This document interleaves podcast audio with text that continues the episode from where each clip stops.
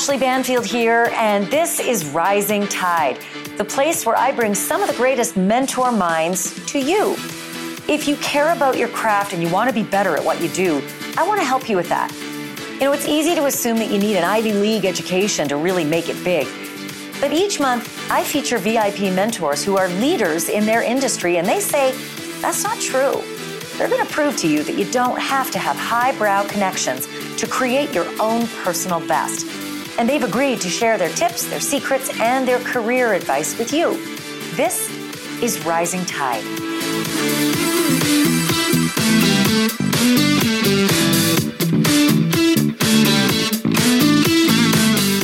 Mentorship is everything, honestly. And the guy who is on the screen with me, Dr. Sanjay Gupta, uh, you know, your resume, Sanjay, is so long, but there are two words that sum you up beautifully if you ever need a short bio, and that is excellent human. Thank you. Thank you. So, that means a lot. Well, I mean it. Uh, you know, I'm not blowing smoke, kiddo. Um, I've worked with you for a long, long time, and I miss you like, you know, peas and carrots miss you. I'm going to give a quick bio to all the folks that have joined us because I can't read your whole bio. It takes more than half an hour. so here it is. Okay, Sanjay obviously is the chief medical correspondent for CNN. You all know that. He's also the host and um, producer of uh, the podcast and series Chasing Life. Uh, he's an associate professor of neurosurgery at Emory University Hospital and, you know, the associate chief of neurosurgery at Grady Memorial Hospital in Atlanta. He's a 60 Minutes contributor. He's the author of three count him three New York Times bestsellers. He co-founded the Life Itself conference. Um, you know, when he's not busy, he practices neurosurgery every week, which is, you know, that's just extra. Uh, somehow he keeps fit and healthy enough to be called um, People Magazine's Sexiest Man Alive, which I think is a feat in itself with that resume. You've covered every major story, Sanjay, and more than I have, which makes me angry because I don't have the brain surgery part. You've done 9 11, Hurricane Katrina, the Iraq and Afghan wars Simultaneously, if you don't know this, everybody, Sanjay also has performed life saving brain surgery while covering these stories, not just once, a couple of times. Uh, so it's no surprise that President Obama reached out to Sanjay and asked him to be his Surgeon General. Uh, to which Sanjay replied, But I love my practice, um, which is like, again, so incredible. Sanjay, welcome and thank you for doing this for everybody. Oh, it's my it's my pleasure. It's it's so good to to see you, Ashley. Thank you for having me. It's a it's a real honor. Thank you. Well, let's kick it off with this. How do you do it? How do you do all of that? Well, you know, I mean, it's it's interesting. I don't think uh, you know you have an exact plan for these sorts of things. I remember thinking earlier in life, if I could have met somebody who could have just uh, helped me plan, organize my life, and figure out how to prioritize things, that probably would have been the most helpful, more helpful than learning the specific things around uh, journalism or neurosurgery, just sort of figuring out the the machinations of life. But you know, you you you you sort of figure it out as you go along. I've been 20 years sort of in this bifurcated life of of medicine, which I still consider my primary job, and and then the work in, in journalism. And there are times when it's really busy. You know, it's sort of both professions can get really busy at the same time, and then there's times when it's not as busy and uh, you try and take advantage of those times as well. So I think you got to be really well organized. I will say as well that I I don't know if you know this, Ashley, but I also have three teenage girls in, in the I house do. now. So that is another you know significant significant part of my life, and you sort of balance it. I'm grateful every day uh, just to be able to do it. I think that helps mentally um, keep me enthused and excited about things the fact that you said three teenage girls kind of blew my mind because I have two teenage boys and I can't handle it. And I know everybody is going to say the same thing. They're harder when they're girls as teenagers. I'm the one, I'm the one exception to that. so, okay.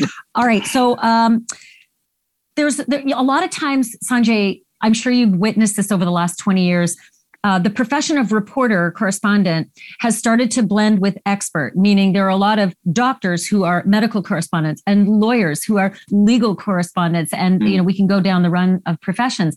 I wanted to ask you because you're you are one of those. Is that the only way, or is it still okay to have the correspondents who are career correspondents uh, who maybe didn't practice or or didn't step foot in a courtroom on the other side of the bar? I think the second thing that you mentioned, I think, is perfectly o- okay and and very welcome. I mean, in many ways, you know, when I'm doing my journalism work, I think of myself primarily as a as a journalist who has this has this informed background, you know, in in medicine and science. Um, but you know, part of I think being a journalist is digging into things, uncovering things that are not you know well known. In medicine, oftentimes it's you know things are uh, in textbooks. You're you're looking at journal articles, uh, things like that. But in order to actually advance stories, I think that is a that is a different skill set. So I have uh, obviously a lot of background in medicine and science. I also have a lot of people that I can call on who are who are experts in in particular areas. As a neurosurgeon, I know you know obviously neurosurgery really well, but you know if there's if it's nephrology or obstetrics or whatever it may be, the story revolves around immunology, as we've seen over the last couple of years. I, like any other correspondent, you know, do the same same work. So I don't think you need to be a doc, go to med school, do residency to be a medical correspondent by any means. In fact, there's lots of examples of that uh, who are just terrific uh, reporters who did not have that background and are constantly advancing the knowledge tree good contacts is also uh, you know key yeah. if if you're going to be in the field okay i'm going to go right to our uh, amazing uh, group of, of people who are joining us, our attendees. Welcome to all of you, and thank you for doing this. It's great to see your tiny little faces. I know on our last session with Gayle King, everybody uh, couldn't see each other. So I'm glad you can all toggle around and see who's there and maybe say hello to a friend of yours in the in the chat, as though we were in an auditorium, which maybe one day we will be, but not right now. So Shane Gustafson is actually a colleague of mine at News Nation, and he sent in this question for you, Sanjay, as a very well accomplished medical professional working in the media. How do you treat the political polarization of COVID and other health conditions? It seems some doctors are even getting swept into the political rhetoric, and some viewers believe only what their side tells them to believe. Mm. Does this ever get frustrating that your experience is called into question? Yes, I mean it, it, can be frustrating to be perfectly candid at times. It can be frustrating, but th- this is not new for for a lot of medical reporters. Even though for many people over the last couple of years, it's been what they're seeing is a, a more pervasive sort of entangling between public health and, and politics. But you know, I, we were working on a documentary film even before the pandemic started, uh, around the measles outbreaks um, that had occurred in 2016 17 timeframe. And there was a, a, lot of politics around vaccine hesitancy at that time as well. There's always a, a lot of intermingling between politics and public health when it comes to health policy you know, determining how the country moves forward in terms of our health policy, how we spend money. You know, we're spending trillions of dollars, four trillion dollars roughly on healthcare every year. Those were some of the the most political sort of, I think, discussions that uh, intertwined with with medicine and public health. But having said that, I am I am surprised at how political some things have become, and I think you know there's this there's this idea sometimes that within medicine and science um, 100% certainty is the, the, the benchmark. They think of science like math. Two plus two is always going to equal four. So science and, and, and public health should always have that level of certainty. Whereas for most people who practice within that field, it is a organic experience in the sense you're constantly learning, you're constantly sort of uh, increasing your your overall fund of knowledge, but also monitoring how things change. Uh, you know, advances in heart disease, advances in cancer.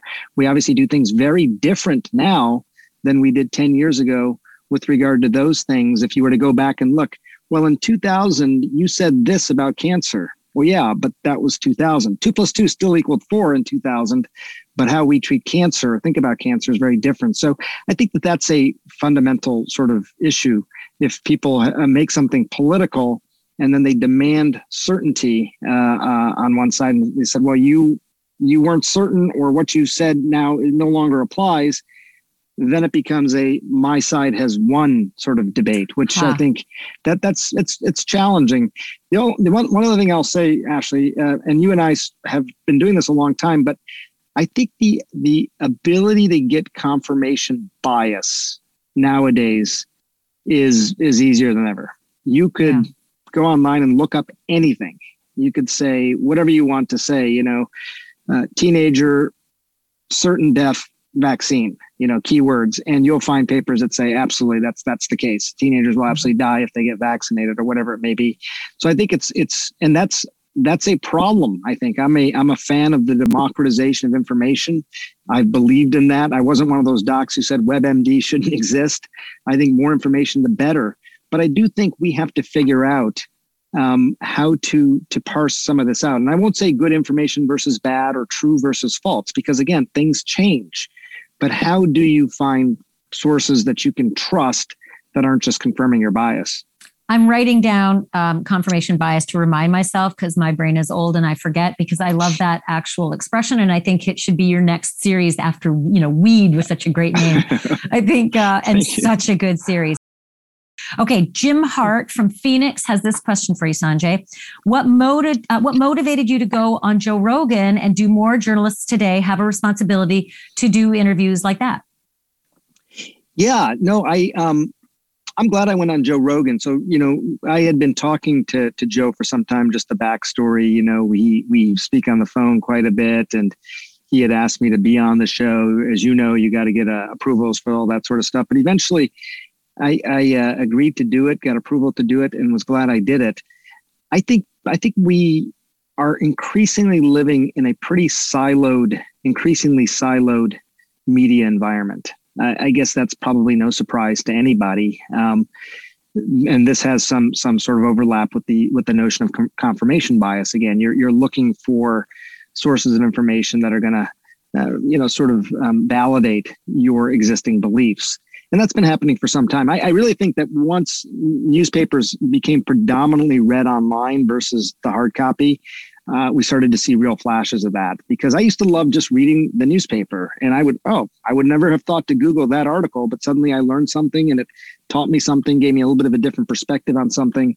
I think we lose that more and more uh, with this increasingly siloed media environments. So I, I, do think there's an obligation for people to get outside their silos and have conversations. I think for that reason, just to break down the walls of those silos, but also it, it gets pretty toxic, I think, sometimes because if people aren't talking to each other, I think sometimes they're just assuming the worst uh, of each other, of the other, you know, whatever it may be. So being able to actually have conversations is important. Now, it's challenging because again we live in an environment where you can you can find um, eh, results on on google. You can find papers. You can find data to, to support your point of view on things. Now a lot of times that's that data may have not been vetted. It may not hold up under further scrutiny but that's not what the lay public is often seeing. They're seeing you know in the case of the, the pandemic for example uh, a vaccine doesn't work. Vaccines lead to death that you know whatever it may be you will find papers that say that sometimes even printed in medical journals. And i think it's really hard uh, then to to be to basically have a discussion around things where there are so many different sort of sets of of facts or data or knowledge that people are drawing on. So overall i i absolutely think it's important to to uh, try and break down those silos to turn down the heat on things with regard to you know whether it's the pandemic or anything else but also you know recognize that we live in a world where people may be very fully convinced that they are right because they are they're getting that information in ways that they hadn't gotten before and it continuously validates their point of view.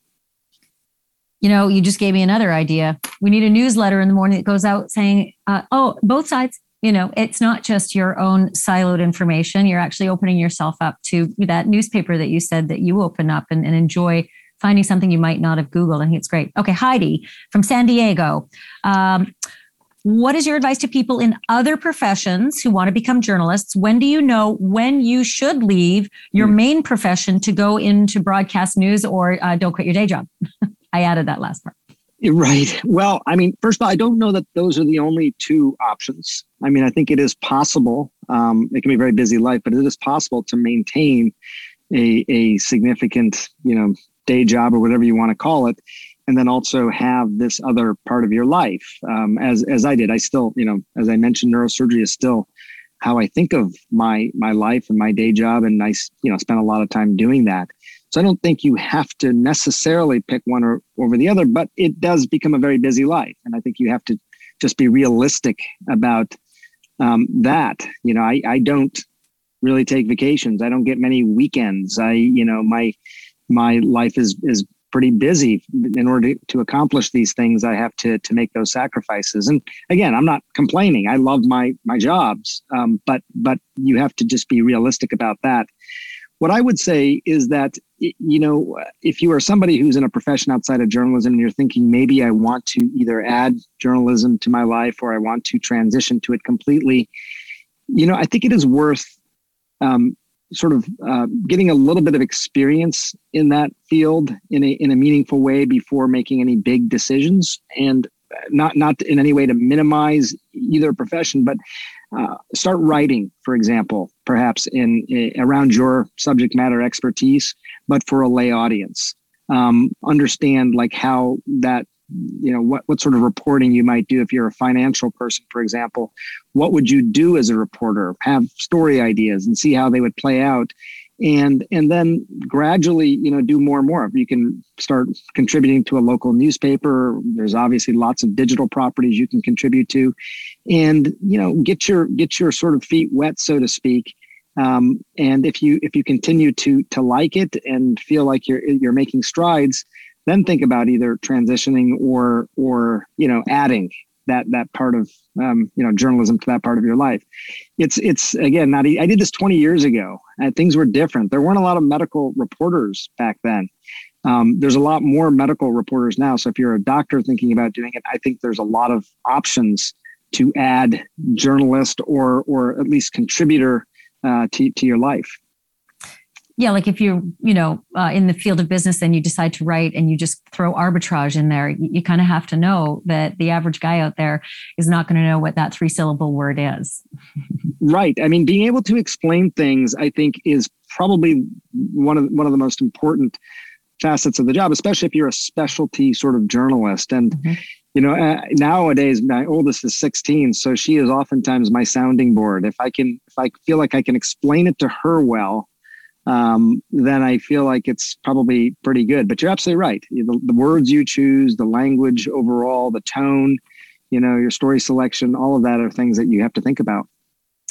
You know, it's funny you say that because I often thought of my career early on. I was a translator. Um, I was a translator not of language, but of concept. Uh, you know, complex concept that I spent my whole day trying to sort through. That the average person out there is hearing for the first time. So I think that's great right. advice. Okay. Uh, Chris from Nexstar asks this uh, You're a journalist and an expert in an important field. What is your advice for journalists as we screen experts to have on our shows? It's hard to find qualified people, and people often try to pass themselves off as experts. How can I better, be better at making sure I get quality experts and I don't drop my standards uh, for the pressure of booking a guest? Great question. It is. It's a really good question, and I, and I got to say, I really give a lot of credit um, to to you know working at a, at a company like this you have these amazing bookers and producers who are doing exactly that. And i'm glad you asked the question because it's not easy. I mean for for myself personally oftentimes when we're booking an expert it's because the expert eh, has somehow uh, been in the news because they've written a paper or something like that that has advanced you know how we think about a particular topic uh, and that's that's oftentimes you know how they'll first sort of come to us uh, uh, because they did something in that area. You also have people who are just very skilled communicators who are very good at um, explaining things, describing things, and you know those are certainly people that we look for and there's lots of opportunities to find those people because there's so many outlets nowadays. So people are, are you know they're doing things online uh, they have their own digital platforms. And we're constantly looking to those people. We follow people on social media because we want to understand uh, you know if you know there, there may be people who are really good at what they do have no desire whatsoever to be on television they have and we run into that a fair amount they don't want to do the sort of public facing part of that job. They think I'm I'm I'm a scientist, I'm a physician, whatever it may be. That's what I want to spend all my time doing. Totally understand that. But if they have a big social media platform and they're clearly out there trying to deliver a message, that's a that's a flag that maybe this person would be interested. So uh, for me, you know, if I'm going to be interviewing somebody for a piece or something, I'll often spend some time with them if I don't know them already just like this on a Zoom lately or a phone call, you know, just to sort of get an idea of who they are, how well they might explain things. And then of course we want to, you know, have the the pretty rigorous vetting that happens again at a place like CNN. Who are they? What kind of papers have they written? What's their educational background? Are they qualified to speak on this matter? Why are they qualified to speak on this matter? There's editorial meetings where this may come up, like who is this expert, and being able to to um, uh, really give that person's bio and their background and uh, explain why you're using them as an expert is something you just have to go through in your own mind. And it's a good exercise because you you want to make sure that you're putting people out there who are who are uh, qualified to be in that position. They don't always get it right. There are people. There have been situations where uh, people with fancy titles and and seemingly great you know backgrounds have also said things that were deliberately, as it turns out, not true. So you have to make sure you know you're not just be impressed by the the the um, overall bio of the person, but really understand who they are. I mean, it's Herculean. If you think of, you know, every broadcast day from whole cloth and the number of guests and, and uh, appearances that are booked daily on 24 hour news, it is remarkable that there aren't more, you know, catastrophic uh, bookings out there. Yeah, I, I, I agree. I mean, I think one one sort of shortcut, although it's not perfect by any means, is also being really um, uh, diligent about looking for conflicts of interest. Mm-hmm. I mean, they exist everywhere. And it's interesting, again, straddling these two worlds of medicine and media, the way many medical meetings, for example, neurosurgery meetings sort of handle conflict of interest is different than I think how the world of journalism does. So many medical meetings, you have to disclose at the beginning of a talk that you may be given. I also work for Medtronic. I, I'm a consultant for, you know, Sofamor Danek, whatever it may be at the beginning of your talk. Then you can give the talk and the audience is sort of left to sort of say okay well that was a very interesting talk but i have to weigh it with the mm-hmm. fact that this person is also receiving money from this organization so it's really kind of on the listener in medical meetings to sort of make their judgment then do i trust that information less now because I know this person uh, is is also being paid uh, by the company that uh, is uh, making that particular device or whatever it may be. In journalism, it's, it's it's really I mean conflicts of interest are a real problem you, we, I think there's more of an assumption if someone has a conflict of interest that the that the um, information or knowledge they may be giving may be more tainted. Not always, but maybe. Regardless, I think there's a real lesson. It has to be disclosed. You have to disclose of, it a lot of times I say the two uh, best questions in any kind of journalistic practice is follow the money and follow your gut. It is yeah. remarkable, Sanjay, how many times I've had a funny feeling about someone uh, only to have it play out to be true. It, it was funny for a reason, and uh, the gut is a, a very good uh, first step at, uh, at, you know vetting. Okay, uh, I like this one, John from Rockford. Um, and this is perfect for you, Sanjay, because even after you became a neurosurgeon and then, you know, ended up in journalism, aha, you ended up in foreign correspondence as well, which I'm sure you weren't expecting. But John asks, how should a young reporter prepare to become a foreign correspondent? What advice do you have about how to prepare to report overseas? Yeah, I this is that's a great question, and and I did not expect that. You know, just just quick background, you know, Ash, I don't even know if you know this, but when I started at CNN, and this was back in 2001, um, you know, I, had been working at the White House. I was uh, working primarily on domestic policy, healthcare policy. That was a sort of natural tie-in. And and then after that, I had, you know, I was in practice in, in neurosurgery. I had taken a year to go basically do this speech writing and domestic policy work at the White House. Um, when I came to, I moved to Atlanta because I took a job at Emory, the Emory Clinic, and and then um, had run into some of the people that I had met at the White House who were, you know, uh, involved with with journalism, and they asked me if I'd be interested in talking about healthcare policy on television. This was the summer of 2001. In fact, it was August of 2001, and then three and a half weeks later, 9/11 happened. Um, I was thinking that I was coming here to sort of, you know, be a uh, sort of subject matter expert around healthcare policy. And then they sort of came to me and said, you know, to be clear, we're probably not going to be talking about healthcare policy for a while, given what is happening in the world right now. And so all of a sudden, it was a, a rapid sort of change in my life. They asked, would you be interested in covering first what was happening in New York, you know, and, and not just the attacks, but the burn patients. And then there was anthrax. And then it was, would you you know, what about going into places like Afghanistan? I mean, the the medical stories there are sort of um, remarkable stories, and we think they don't they don't get told enough. What do you think? And and I was very interested in that. So it was a rapid change of of life for me, and just in some ways, I think you know serendipitous. Um, in some ways, quite shocking, you know, jarring for me. What I would say more than anything, when I look back and say, how did I make that transition?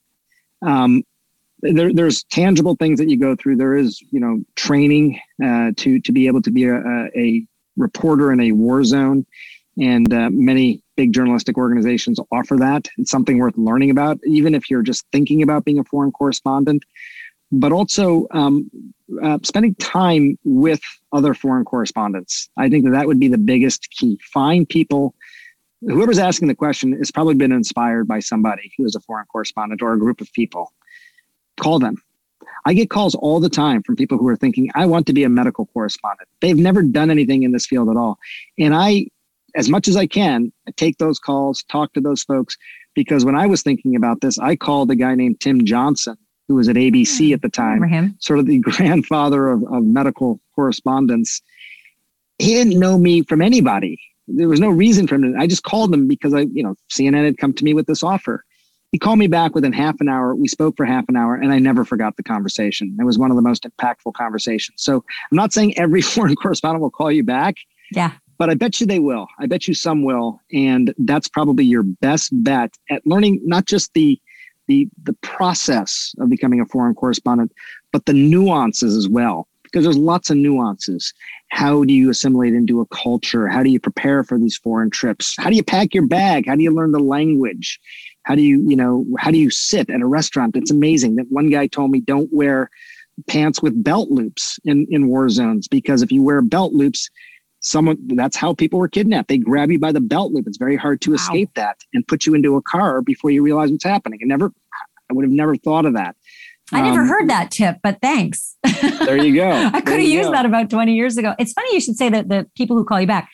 Sanjay, Peter Jennings called me back when I was a kid in Calgary, Canada, uh, stomping around as a business reporter. I re- reached out to, to, to, Peter. I had done some favors for ABC in Moscow during um, world travels of mine while they were, um, and I digress here, but they were doing a summit with um, uh, Gorbachev at the time. Um, and uh, he called me back and gave me advice and said, if you want to be a foreign correspondent, uh, don't start thinking you're going to work your way up the ranks of you know World News Tonight say go over and uh, go somewhere and ask to work in the smaller places because they're always yeah. desperate for people to work and then all of a sudden producers get on the air real darn quick because they're short staffed at all times i remember that being really great advice you know it's um, really nice and, to hear that someone at his caliber his level yeah. too t- took the time yeah. And he even looked at my tape, which was even more mind blowing at the time because that you had to go into an edit bay and throw the three quarter right. thing in there. And yes, I'm old. Without the ones like you who work tirelessly to keep things running, everything would suddenly stop. Hospitals, factories, schools, and power plants, they all depend on you. No matter the weather, emergency, or time of day, you're the ones who get it done. At Grainger, we're here for you with professional grade industrial supplies. Count on real time product availability and fast delivery. Call clickgrainger.com or just stop by. Grainger for the ones who get it done. Uh, Tulsi, uh, Kamar, uh, Tulsi Kameth, also from Nexstar. Um, Tulsi asks this Since the start of the pandemic, most reporters have had to do some kind of medical science reporting without expertise or, many cases, without even experience. This has resulted in some loosey goosey news reports that cite experts without fact checks.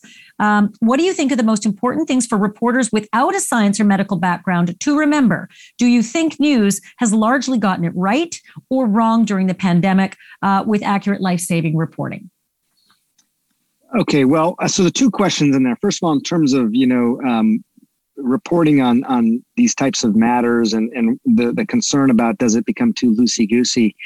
Yeah, I think that's a real concern. I mean, keep in mind what I said earlier. There, we are dealing with a field that isn't like math. There is there is a, a an organic nature. Things change. How uh, these Omicron variant, for example, versus the Alpha and the Beta and the Delta variants, it's different. Um, the same was the case back 100 years ago with the 1918, 1919 flu pandemic.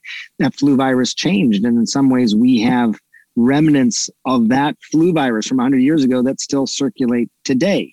It's obviously not the same in terms of what it was doing to society at that time.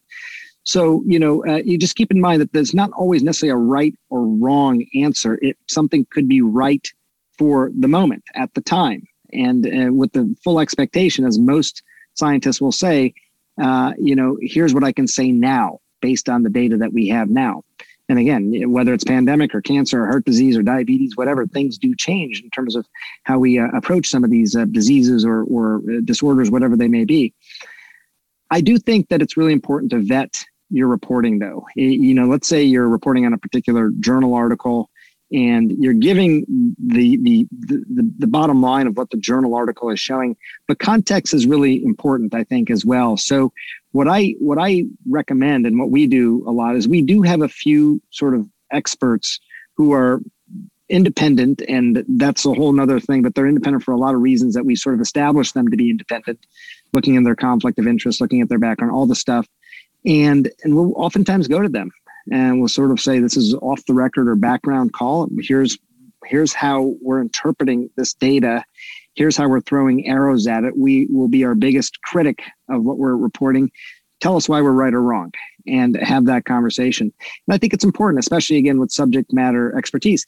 I'm a doctor, but that doesn't mean I'm a, a expert in immunology or nephrology as I said at the beginning, I oftentimes go to my own sources on these things, and there's many of them and not just one on any particular topic and make sure that I'm really vetting this this very carefully.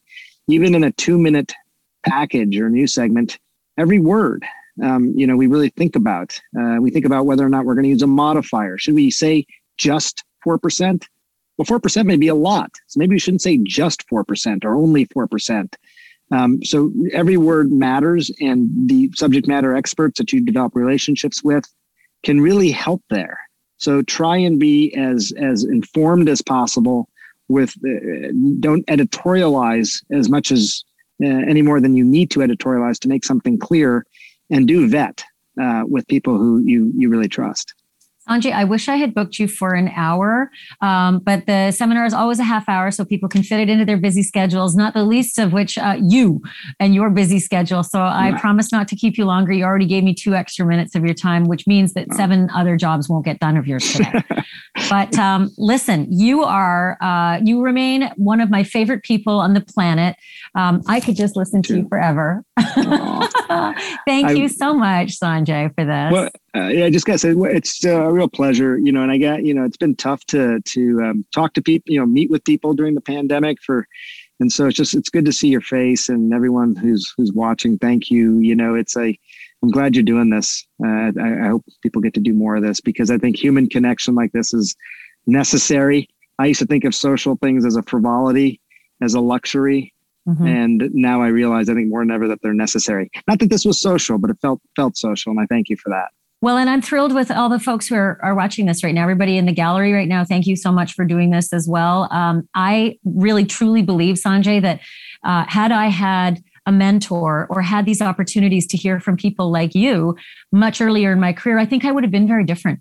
And um, so I've got 34 years under my belt of television, and I felt like wow. that's a lot of experience, right? But it's also a lot of really good contacts and a lot of good friends who are really good at this. And so to be able to to share um, all of this fabulous expertise with people who could be experts in, in the gallery right now uh, themselves um, and want to know more or different, or young people who are thinking, you know, gosh, I'm just getting started. I don't even know what's up yet. Uh, it's just extraordinarily valuable that you would give your time for this. Thank you. My, my pleasure, my honor. Thank you.